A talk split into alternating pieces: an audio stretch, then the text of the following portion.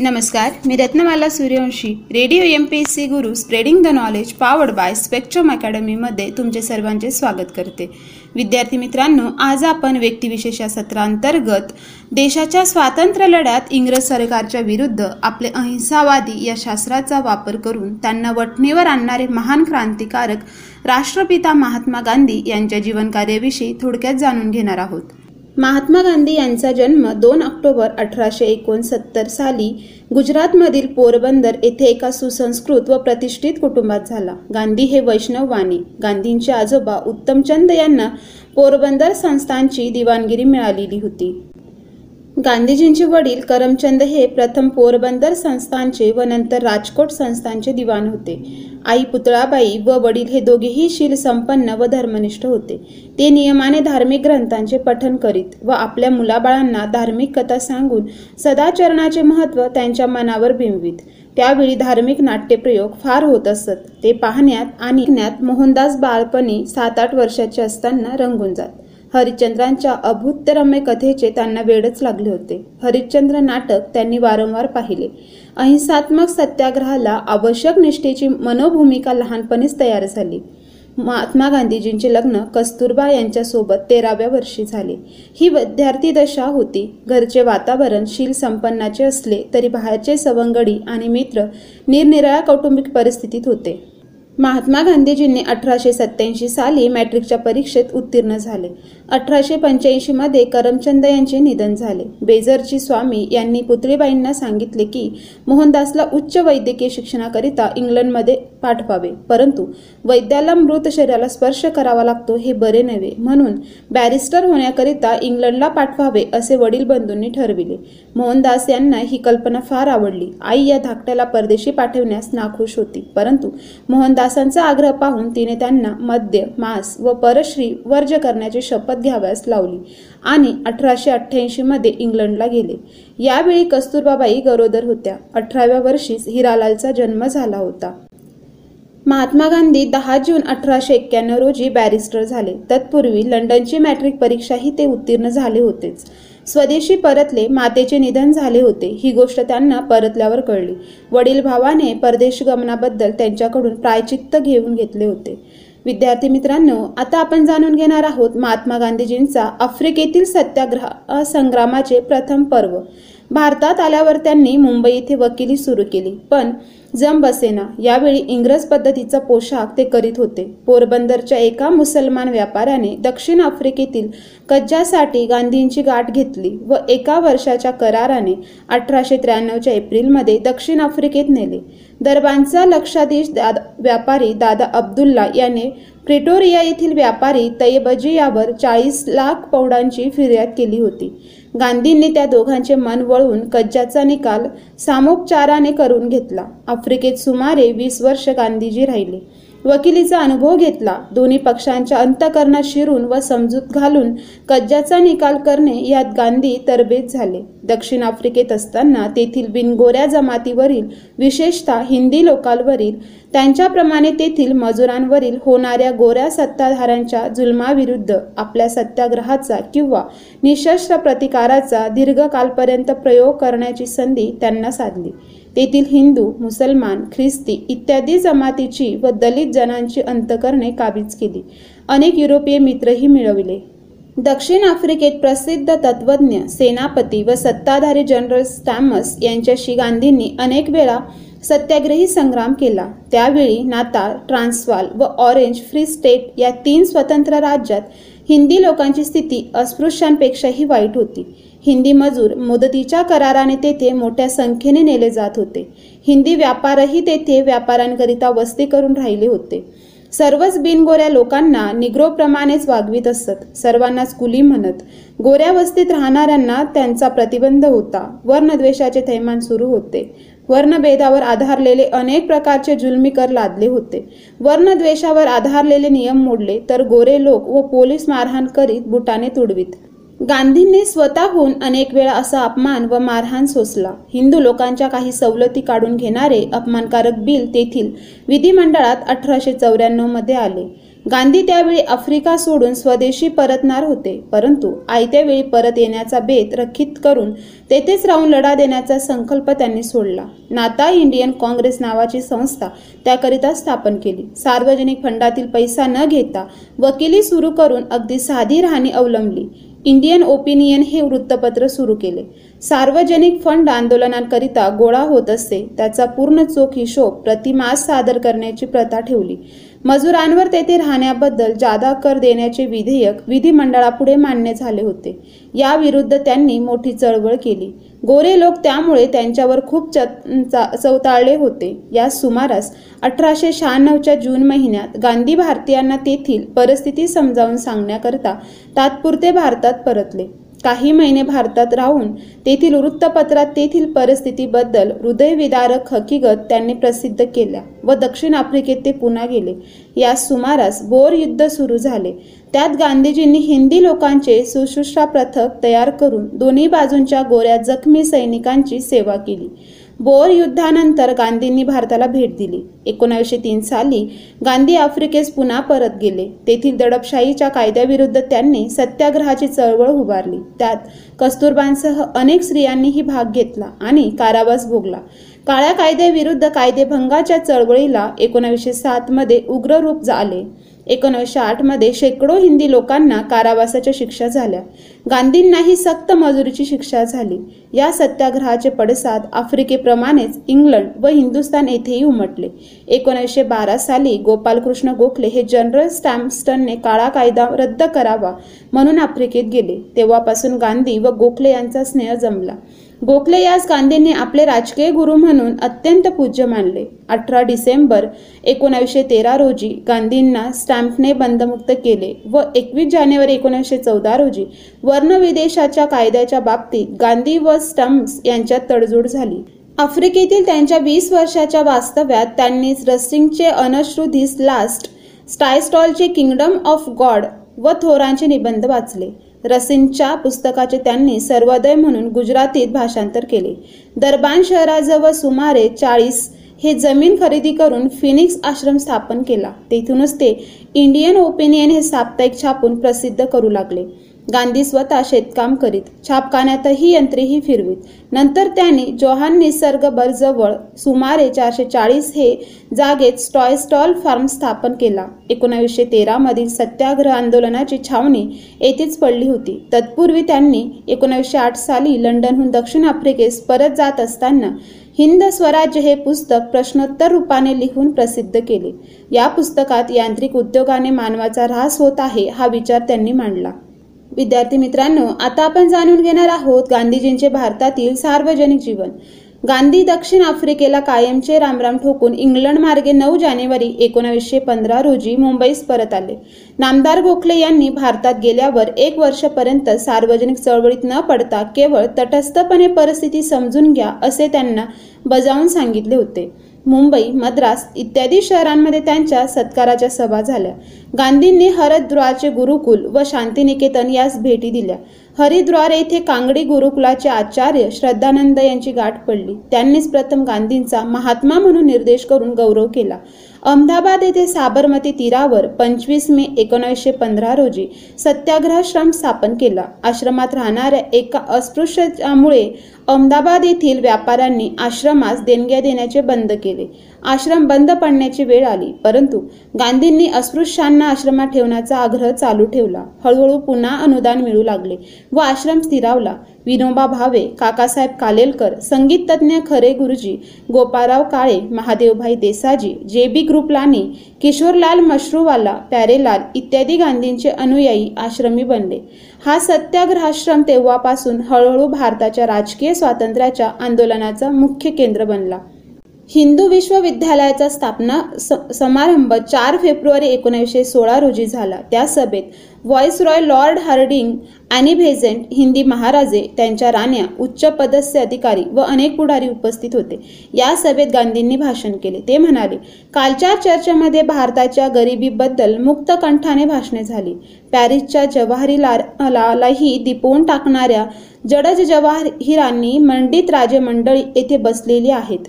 भारताची गरिबी नष्ट करावयाची तर अगोदर डोळे दिपविणारे जडजवाहीर राजे महाराजांपाशी आहेत. तेच काढून घेऊन याचा भारताच्या जनतेकरिता निधी निर्माण करावा हे सर्व धन गरीब शेतकऱ्यांच्या श्रमातून निर्माण झाले आहे. शेतकऱ्यांची मुक्ती शेतकरीच करू शकेल. वकील डॉक्टर जमीनदार हे करू शकणार नाहीत अशा अर्थांचे भाषण चालू असताना अॅनी बेझंट यांनी गांधींना हटकले. व आपण भाषण बंद करण्यास सांगितले. गांधी थांबले नाहीत. बेझंटनेही ती सभा रागवून बरखास्त केली. विद्यार्थी मित्रांनो गांधीजींनी सतरा एकोणावीसशे सतरामध्ये शेतकऱ्यांच्या व्यथा जाणून घेण्यासाठी बिहारमधील चंपारण्यास भेट दिली. त्या परिसरात गोऱ्या लोकांचे उसाचे व निळीचे मळे होते व तेथील हिंदी शेतकरी त्यांचे कुळे होती. हे मळेवाले शेतकऱ्यांना छळीत लुबाडीत मारीत व त्यांची आर्थिक पिळवणूक करीत असत.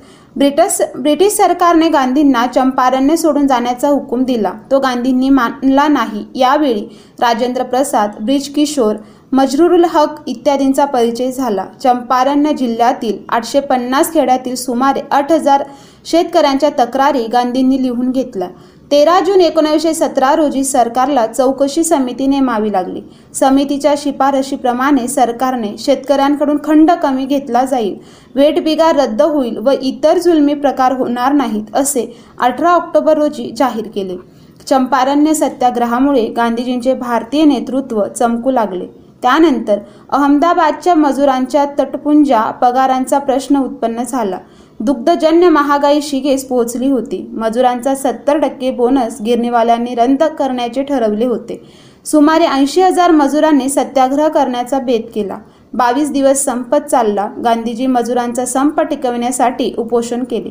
तीन दिवसात यश आले. मालकांनी पस्तीस टक्के पगारवाढ मान्य केली. असे तंटे पुन्हा होऊ नयेत म्हणून मजूर महाजन नावाची संस्था स्थापन झाली. मजुरांप्रमाणे शेतकऱ्यांचाही प्रश्न याच साली उत्पन्न झाला. खेडा जिल्ह्यात भयंकर दुष्काळ पडला तरी सरकार चार आनेच पीक घेऊन देखील शेतसारा वसूल करू लागले. गांधींनी करबंदींची चळवळ हाती घेतली ही चळवळ पसरू लागली. म्हणून सरकार नमले व शेतसारा माफ झाला. विद्यार्थी मित्रांनो पहिल्या जागतिक युद्धात भारतीयांनी मित्र राष्ट्रांना मदत करावी म्हणून सत एकोणावीसशे सतरा साली व्हॉइसरॉय लॉर्ड चेम्सफर्ड याने भारतीयांची परिषद बोलावली. त्या परिषदेत गांधींनी हिंदीमध्ये भाषण करून सैन्य भरतीला पाठिंबा दिला. या बाबतीत लोकमान्य टिळकांचे असे म्हणणे होते की भारतीयांना स्वराज्याच्या अधिकाराचे आश्वासन मिळाले तरच सैन्य भरतीला पाठिंबा द्यावा. गांधींनी बिनशर्तच पाठिंबा दिला. दक्षिण आफ्रिकेतील चळवळीपासून गांधींचा व दिनबंधू सी. एफ. ॲड्रूज या ख्रिस्ती धर्म प्रचारकाचा स्नेह जमला होता. ब्रिटिश सरकारने भारतातील प्रतिनिधी आणि गांधी यांच्यामधला अँडूज हे एक महत्त्वाचा दुवा बनले. सैन्य भरतीच्या प्रचाराकरिता देशभर फिरत असता गांधींची प्रकृती अत्यंत परिश्रमाने ढासळली. अतिसाराचा विकार जडला अंगात बारीक तापही सारखा राहू लागला. खेडा जिल्ह्याच्या सत्याग्रहापासून वल्लभभाई पटेल यांचा स्नेहसंबंध वाढू लागला होता. वल्लभभाई अहमदाबादला गांधींना भेटाव्यास आले. वल्लभभाईंनी औषध उपचार घ्यावा असा त्यांना आग्रह केला. सुप्रसिद्ध डॉक्टर कानोगा यांनी प्रकृतीत लवकर सुधारणा व्हावी म्हणून औषध व इंजेक्शन घेण्याचा आग्रह केला. गांधींनी तो नाकारला. एके दिवशी रात्री या दीर्घ आजारात गांधींना वाटू लागले की आपली अखेरची वेळ आली आहे. वल्लभभाईंनी पुन्हा डॉक्टर कांगू नागांना प्रकृती तपासण्यास बोलाविले. त्यांनी नाडी तपासली. डॉक्टर म्हणाले तशी भीती नाही. अत्यंत अशक्ततेमुळे मात्र मज्जातंतू क्षीण झाले आहेत. शेवटी एकच उपाय उपयोगी पडला. सर्व शरीराला बर्फाचा लेप केला होता. गांधी या आजारातून बाहेर पडले. निसर्गोपचारावर त्यांनी फार भिस्त आश्रमात कोणी आजारी पडले तरी उपवास व निसर्ग उपचार यावरच ते भर देत. विद्यार्थी मित्रांनो पुढे जाऊन जर्मनांचा पराभव होऊन पाहिले. जागतिक युद्ध एकोणीसशे अठरा साली संपले. ब्रिटन विजयी झाले. ब्रिटिश राज्यकर्त्यांनी मुसलमानांची खिलाफत तोडून तिचे अनेक भाग केले. भारतातील मुसलमान त्यामुळे संतप्त झाले. ब्रिटिश सरकारने मॉन्टेग्यू चेम्सफर्ड समिती भारताच्या राजकीय हक्कासंबंधी शिफारसी करण्याकरता नेमली. त्यात स्वराज्याचे हक्क नव्हतेच. लोकप्रतिनिधींची कायदे मंडळे व द्विदल राज्यपद्धती देण्याचे मात्र ठरले परंतु गव्हर्नरांचे व केंद्र सरकारचे वरिष्ठ अधिकार कायम ठेवले. भारतात असंतोष पसरत होता. तो दाबून टाकण्याकरता न्यायमूर्ती रौलट यांच्या अध्यक्षतेखाली नेमलेल्या समितीच्या शिफारशीप्रमाणे दडपशाहीचा कायदा केंद्र सरकारने मंजूर केला. या कायद्याच्या विरुद्ध गांधींनी सत्याग्रहाची चळवळ उभारली. गांधींनी भारतभर दौरा सुरू केला. सहा एप्रिल एकोणावीसशे एकोणावीस रोजी देशभर हरताळ पाळण्यात आला. हिंदू व मुसलमान यांच्यामध्ये प्रचंड एकजूट घडून आली. पंजाब सरकारने पंजाबमध्ये शिरण्याची गांधींना मनाई केली. पंजाब सरकारने त्यांना अटक करून परत मुंबईला पाठविले. देशभर हाहाकार उडाला. जालियनवाला हत्याकांडामुळे गांधींनी सुरू केलेला सत्याग्रह तात्पुरता तहकूब केला. काँग्रेसने पंडित मदन मोह मालवीय मोतीलाल नेहरू चिंतरंजन दास उमर सोनानी इत्यादींचा पंजाबात अथवा अन्यत्र झालेल्या अत्याचाराच्या चौकशीकरता चौदा ऑक्टोबर एकोणीसशे एकवीस रोजी सरकारने लॉर्ड हंटर यांच्या अध्यक्षतेखाली पाच गोरे व तीन हिंदी गृहस्थ यांची समिती नेमली. या समितीपुढे सत्याग्रहाचे प्रवर्तक म्हणून गांधीजीही साक्ष झाली. काँग्रेस समितीने असा निर्णय दिला लोकांना हिंसक मार्गापासून परावृत्त करण्याकरिता हरताळ पाळण्यात आला होता. सत्याग्रहाची चळवळ हे सरकारविरुद्ध बंड होते परंतु सरकारच्याही हातून अन्याय झाले अशी कबुली हंटर समितीने दिली. एकोणावीसशे वीस साली नागपूर येथे काँग्रेसचे अधिवेशन भरले. त्यात असहकारितेचे आंदोलन सुरू करण्याचा ठराव मान्य करण्यात आला. खिलापतीचे पुनर्जीवन करण्याची चळवळही याच चळवळीबरोबर उभारली. देशभर सभा मिरवणुका प्रभात फेऱ्या निघू लागल्या. कायदे मंडळावर देशातील शेकडो प्रतिनिधींनी बहिष्कार घातला. हजारो लोकांनी सरकारी नोकऱ्या सोडल्या. अनेक वकिलांनी व बॅरिस्टरांनी वकिलीची कामे सोडली. परदेशी मालावर व ब्रिटिश कापडावर बहिष्कार टाकण्याचे आंदोलन देशभर पसरले. राष्ट्रीय शिक्षणाच्या खाजगी संस्था स्थापण्यात आला. परंतु ब्रिटिश सरकारने दडपशाही सुरू केली. लक्षावधी लोकांना कारावासात टाकले. गांधींनी या अनचारी असंहितेकारेशी शेवटची पायरी म्हणून सामुदायिक कायदेभंग व करबंदी करण्याच्या चळवळीचा संकल्प मोडला. बारडोली तालुक्यात ही चळवळ सुरू करावयाचे ठरवले.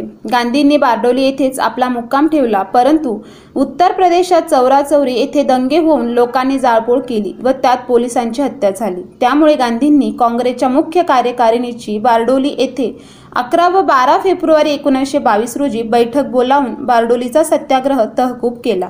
महात्मा गांधींना त्यानंतर दहा मार्च रोजी अहमदाबाद येथे पकडण्यात येऊन राजद्रोहाच्या आरोपाखाली सहा वर्षाच्या कैदीची शिक्षा ठोठवण्यात आली. गांधींनी न्यायालयापुढे आपण राजद्रोह केला हे मान्य केले व सांगितले.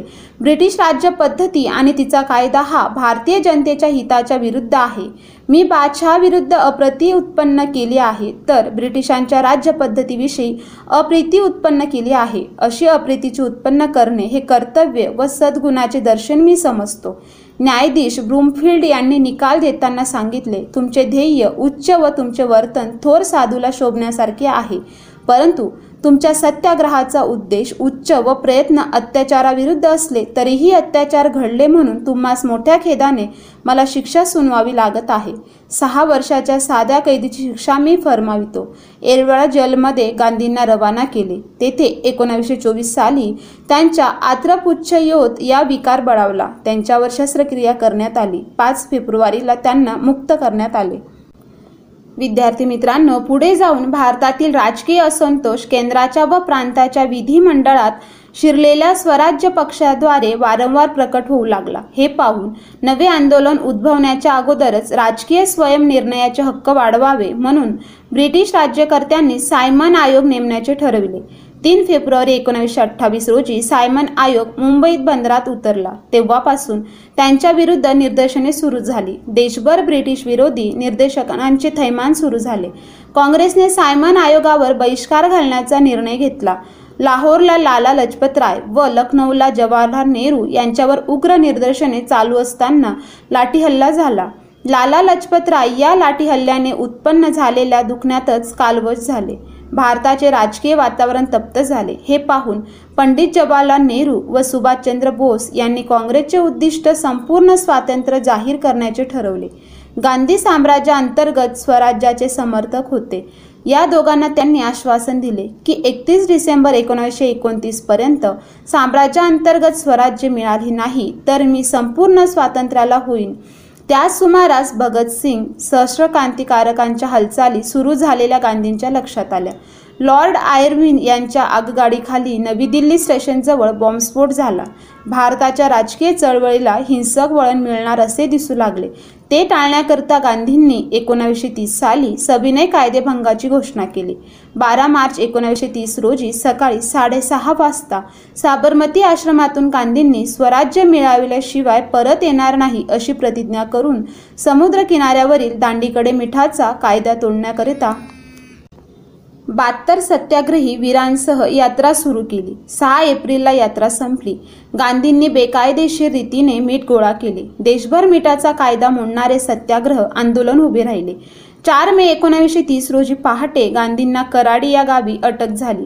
एरवडच्या तुरुंगात सरकारने त्यांची रवानगी केली. देशामध्ये लक्षावधी लोक कायदेभंग करून कारावासाची शिक्षा भोगू लागले. पंचवीस जानेवारी एकोणावीसशे एकतीस रोजी शांततामय वातावरण निर्माण करण्याकरिता लॉर्ड आयर्विन यांनी गांधींची बिनशर्त सुटका केली. गांधी आणि आयर्विन यांच्यात वाटाघाटी सुरू होऊन पाच मार्च एकोणावीसशे एकतीस रोजी गांधी आयर्विन करार सहमत झाला. विद्यार्थी मित्रांनो भारताच्या राजकीय स्वयंनिर्णयाच्या हक्काचा प्रश्न चांगल्या रीतीने सोडविण्याकरिता इंग्लंडमध्ये नोव्हेंबर एकोणावीसशे एकतीसमध्ये भारतीय प्रतिनिधींनी गोलमेज परिषद भरली.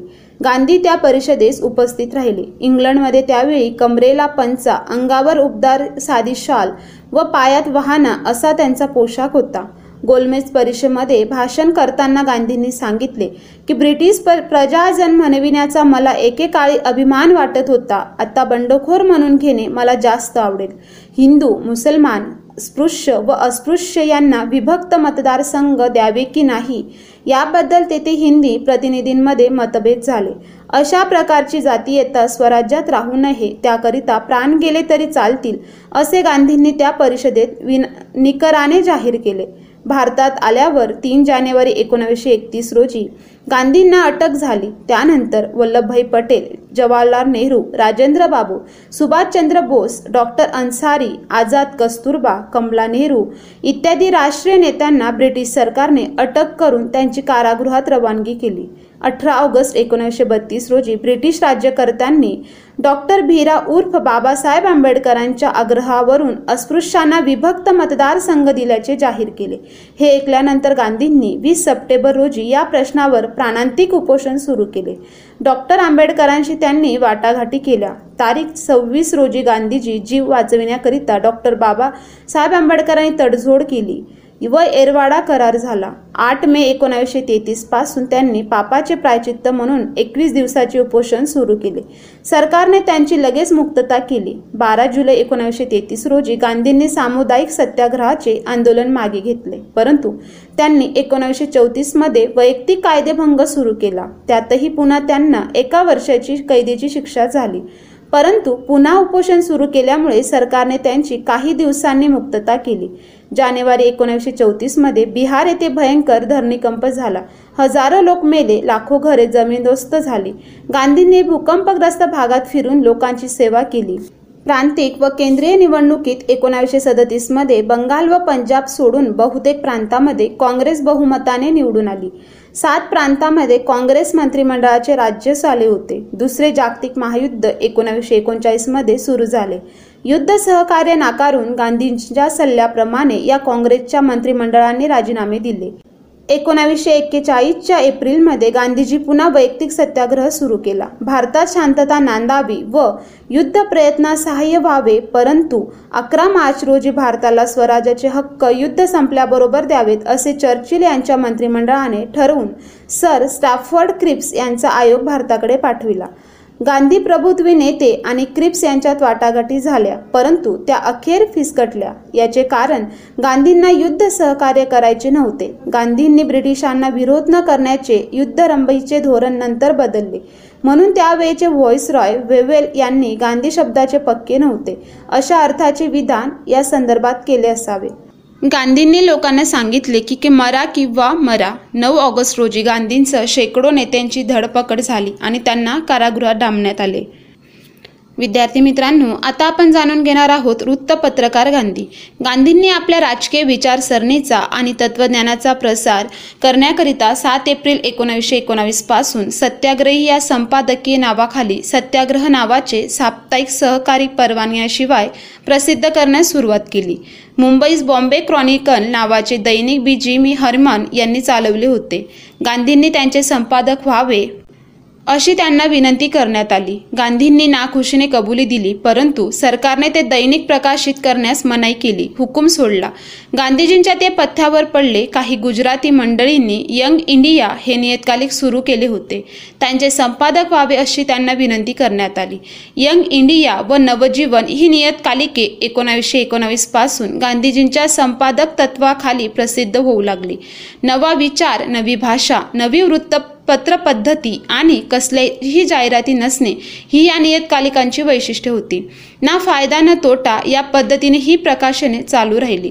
चरखा व स्वदेशी हरिजन सेवा सत्याग्रहाचे व असहकारितेचे आंदोलन आध्यात्मिक जीवन पद्धती महिमा ग्रामोद्योग हिंदू मुस्लिम ऐक्य अस्पृश्य निवारण इत्यादी विषयांवर सुंदर इंग्रजीत व गुजरातीमध्ये लेखन प्रसिद्ध होऊ लागले.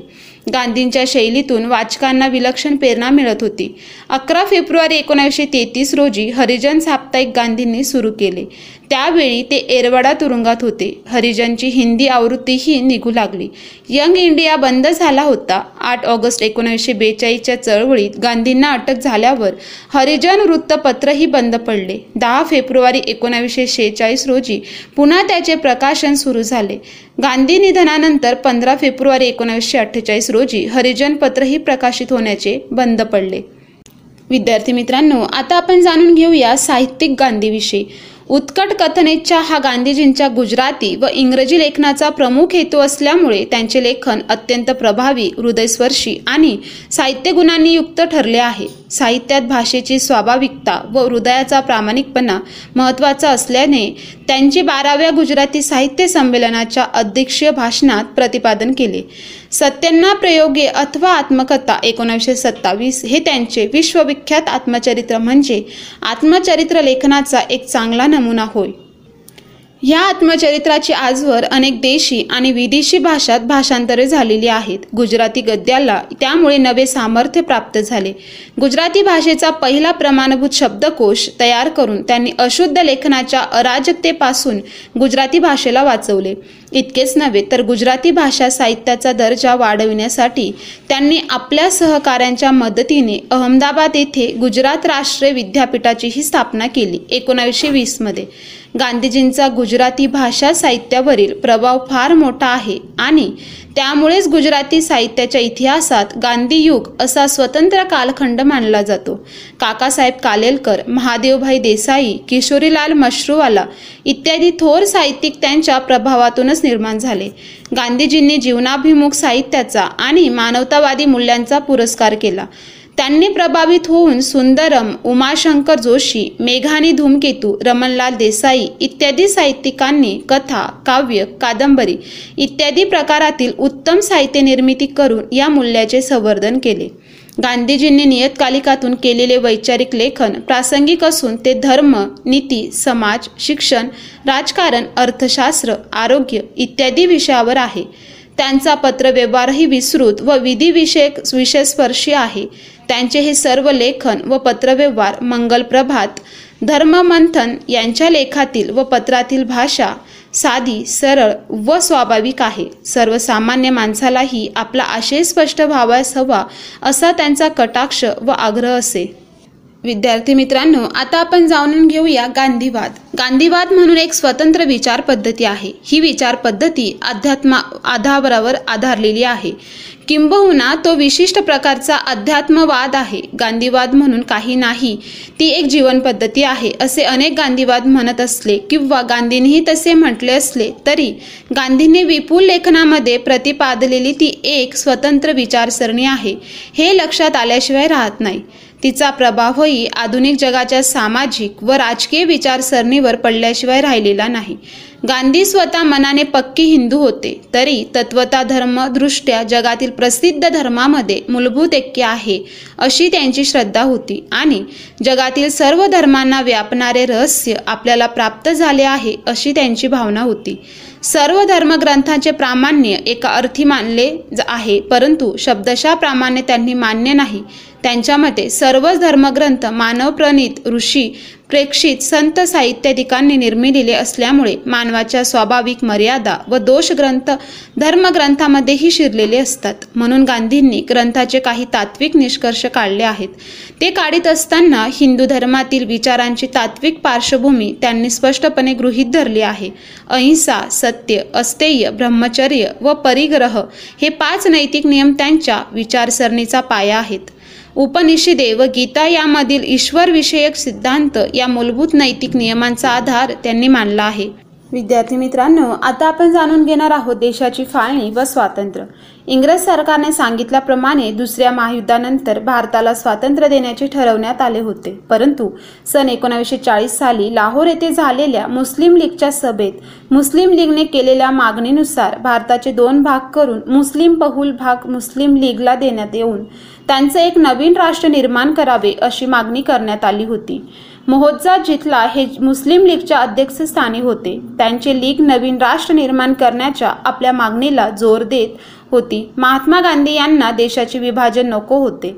सन एकोणावीसशे शेहेचाळीस साली महात्मा गांधी यांनी राष्ट्रीय काँग्रेसला सूचित केलं त्यांनी ब्रिटिश कॅबिनेट मिशनच्या शिफारशी मंजूर करू नये परंतु महात्मा गांधी त्यांच्या सल्ल्याकडे राष्ट्रीय काँग्रेसच्या मंत्रिमंडळाने दुर्लक्ष केले.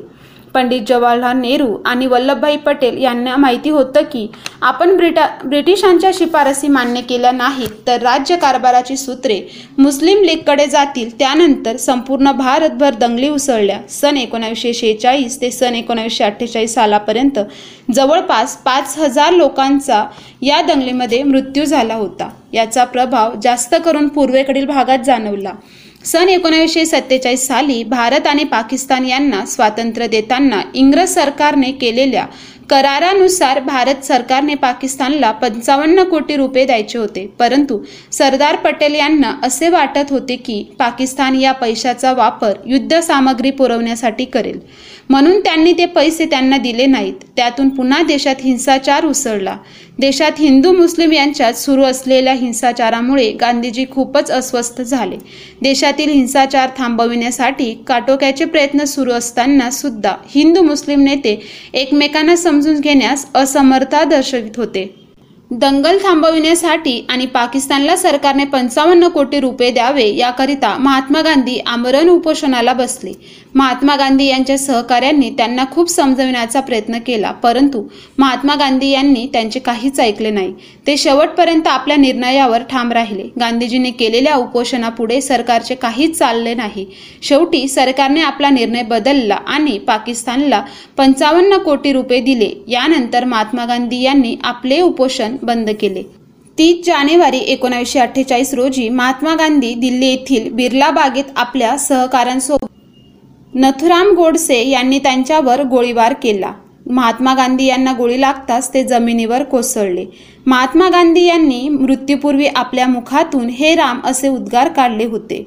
विद्यार्थी मित्रांनो अशा प्रकारे आज आपण व्यक्तिविशेष या सत्रांतर्गत राष्ट्रपिता महात्मा गांधी यांच्या जीवन कार्याविषयी थोडक्यात जाणून घेतले. तर आता आपण इथेच थांबूया. तोपर्यंत तुम्ही ऐकत राहा radio M P C Guru spreading the knowledge powered by Spectrum Academy धन्यवाद. हॅलो कसे आहात सगळे? Radio M P S C Guru ऐकताय ना? Radio M P S C Guru spreading the knowledge powered by Spectrum अकॅडमीमध्ये मी प्रिया तुम्हा सर्वांचं स्वागत करते. आज आपण व्यक्तिविशेष या सत्रात डॉक्टर सतीश आळेकर यांच्याविषयी जाणून घेणार आहोत. सतीश वसंत आळेकर यांचा जन्म तीस जानेवारी रोजी झाला. एक मराठी नाटककार अभिनेता आणि ते नाट्य दिग्दर्शक आहेत. पुणे येथील थिएटर अकॅडमीचे ते संस्थापक देखील आहेत. त्याचप्रमाणे नॅशनल स्कूल ऑफ ड्रामाचे ते संचालक देखील होते. शालेय शिक्षण पु आळेकरांचे महाराष्ट्रातील पुण्यात झाले. एकोणीसशे बहात्तरमध्ये ते पुणे बा विद्यापीठातून बायोकेमिस्ट्री हा विषय घेऊन एम एस सी झाले. तत्पूर्वी फर्ग्युसन कॉलेजमधून ते बी एस सी झाले होते. शाळेत सर्वसाधारण विद्यार्थी असलेले सतीश आळेकर हे वैद्यकीय महाविद्यालयात प्रवेश मिळवू शकले नाहीत. परंतु त्यांचे मामा काकासाहेब गाडगे आणि त्यांच्यामुळे काँग्रेस तसेच साधना कार्यालयाजवळील त्यांचे घर राष्ट्रसेवा दल जवळच असल्याने त्याचप्रमाणे मोतीबाग हे जवळ असल्याने संघ विचार असे सर्व समावेशक संस्कार त्यांच्यावर झाले. शाळकरी वयात असताना त्यांनी शांतता कोर्ट चालू आहे. हा नाटकाचा पहिला प्रयोग केला. आणि ते इतके भारावून गेले की त्यांनी पुढील जीवनात नाटककार होण्याचाच निर्णय घेतला. फर्ग्युसनच्या गणेशोत्सवातील बबन प्रभू यांच्या दिनूच्या सासूबाई राधाबाई या गंमत नाटकातून त्यांनी दिनूची भूमिका साकारली होती. सतीश आयेकरांची दिग्दर्शक व अभिनेता म्हणून खरी कारकीर्द तेंडुलकरांच्या नाटकांपासून सुरुवात झाली. ओळख आणि काळोख या तेंडुलकरांच्या एकांकिकांमध्ये त्यांनी अभिनय केला होता. पुढे भालबा केळकरांनी स्थापन केलेल्या प्रोग्रेसिव्ह ड्रामॅटिक असोसिएशनमध्ये आळेकर दाखल झाले आणि त्यांनी घाशीराम कोतवालचे सहदिग्दर्शन केले. मेमरी ही पहिली एकांकिका आळेकरांनी पी डी एच्या शशिकांत कुलकर्णी यांना वाचून दाखवली. त्यांनी ती सत्यकथेला पाठवली. संपादक राम पटवर्धन यांनी ती प्रसिद्ध तर केलीच पण त्यांना मानधन म्हणून पंधरा हजार रुपयांचा धनादेश देखील पाठवला. झुलता पूल एकांकिकेबाबत त्यांनी आळेकरांना सुधारणा सुचवल्या. त्या आळेकरांनी प्रयोगाच्या वेळी अंमलात आणल्या. पुरुषोत्तम करंडक स्पर्धेत पारितोषिकं मिळवल्यानंतर ही एकांकिका सत्यकथेमध्येच प्रसिद्ध करण्यात आली. घाशीराम कोतवाल या गाजलेल्या नाटकासाठी त्यांनी डॉक्टर जब्बाल पटेल यांच्याबरोबर सहाय्यक दिग्दर्शक म्हणून सतीश आळेकरांनी आपल्या नाट्य व्यवसायाची खऱ्या अर्थाने सुरुवात केली. थिएटर अकॅडमी या नाट्यसंस्थेच्या स्थापनेत त्यांनी पुढाकार घेतला. याच संस्थेने रंगमंचावर आणलेल्या मिकी आणि मेमसाब महापूर महानिर्वाण बेगम बर्वे या नाटकांचे आळेकर हे लेखक होते. एकोणीसशे बहात्तर बहात्तरपासून नाट्यलेखन करताना त्यांनी ब्लॅक कॉमेडीचा आणि संगीत नाटकांचा आधार घेतला.